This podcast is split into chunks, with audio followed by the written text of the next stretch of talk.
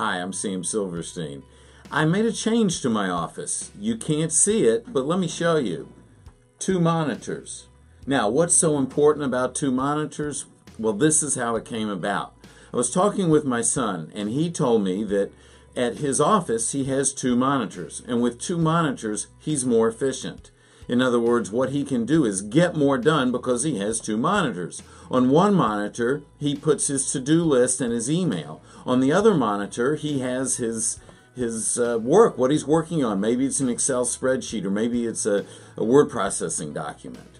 And when you look at my setup, I have the two monitors and the laptop so that I'm able to put my calendar, my to-do list, and my email on the laptop in one monitor, and on the other monitor I have the spreadsheet open that I'm working on currently.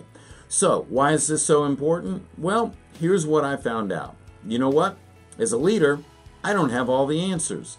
As a matter of fact, very rarely do I have. As a leader, we need to go to the people that do have all the answers. And those are the people that are doing the job. Those are the people that have the hands on experience. And when we commit to them and going to them to find out what they're doing, to find out how we can serve them, how we can help them be more successful, then what happens is we're going to get a different result if we grow up in the business, if you've done all the jobs, you think you know how to do it all, but things change over time. Technology has changed, systems have changed, and maybe the people that are doing the job today just know how to do it better. And for a lot of us, maybe we didn't do all the jobs working our way up in the organization.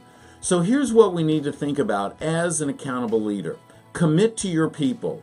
Commit to helping them be successful. Commit to going to them to finding out what's going on in their area of responsibility. And then ask a few questions. Ask, how can I help you be more efficient? How can I help you succeed? What are the challenges that you are facing that I can help, that I can bring resources to the table to make a difference for you?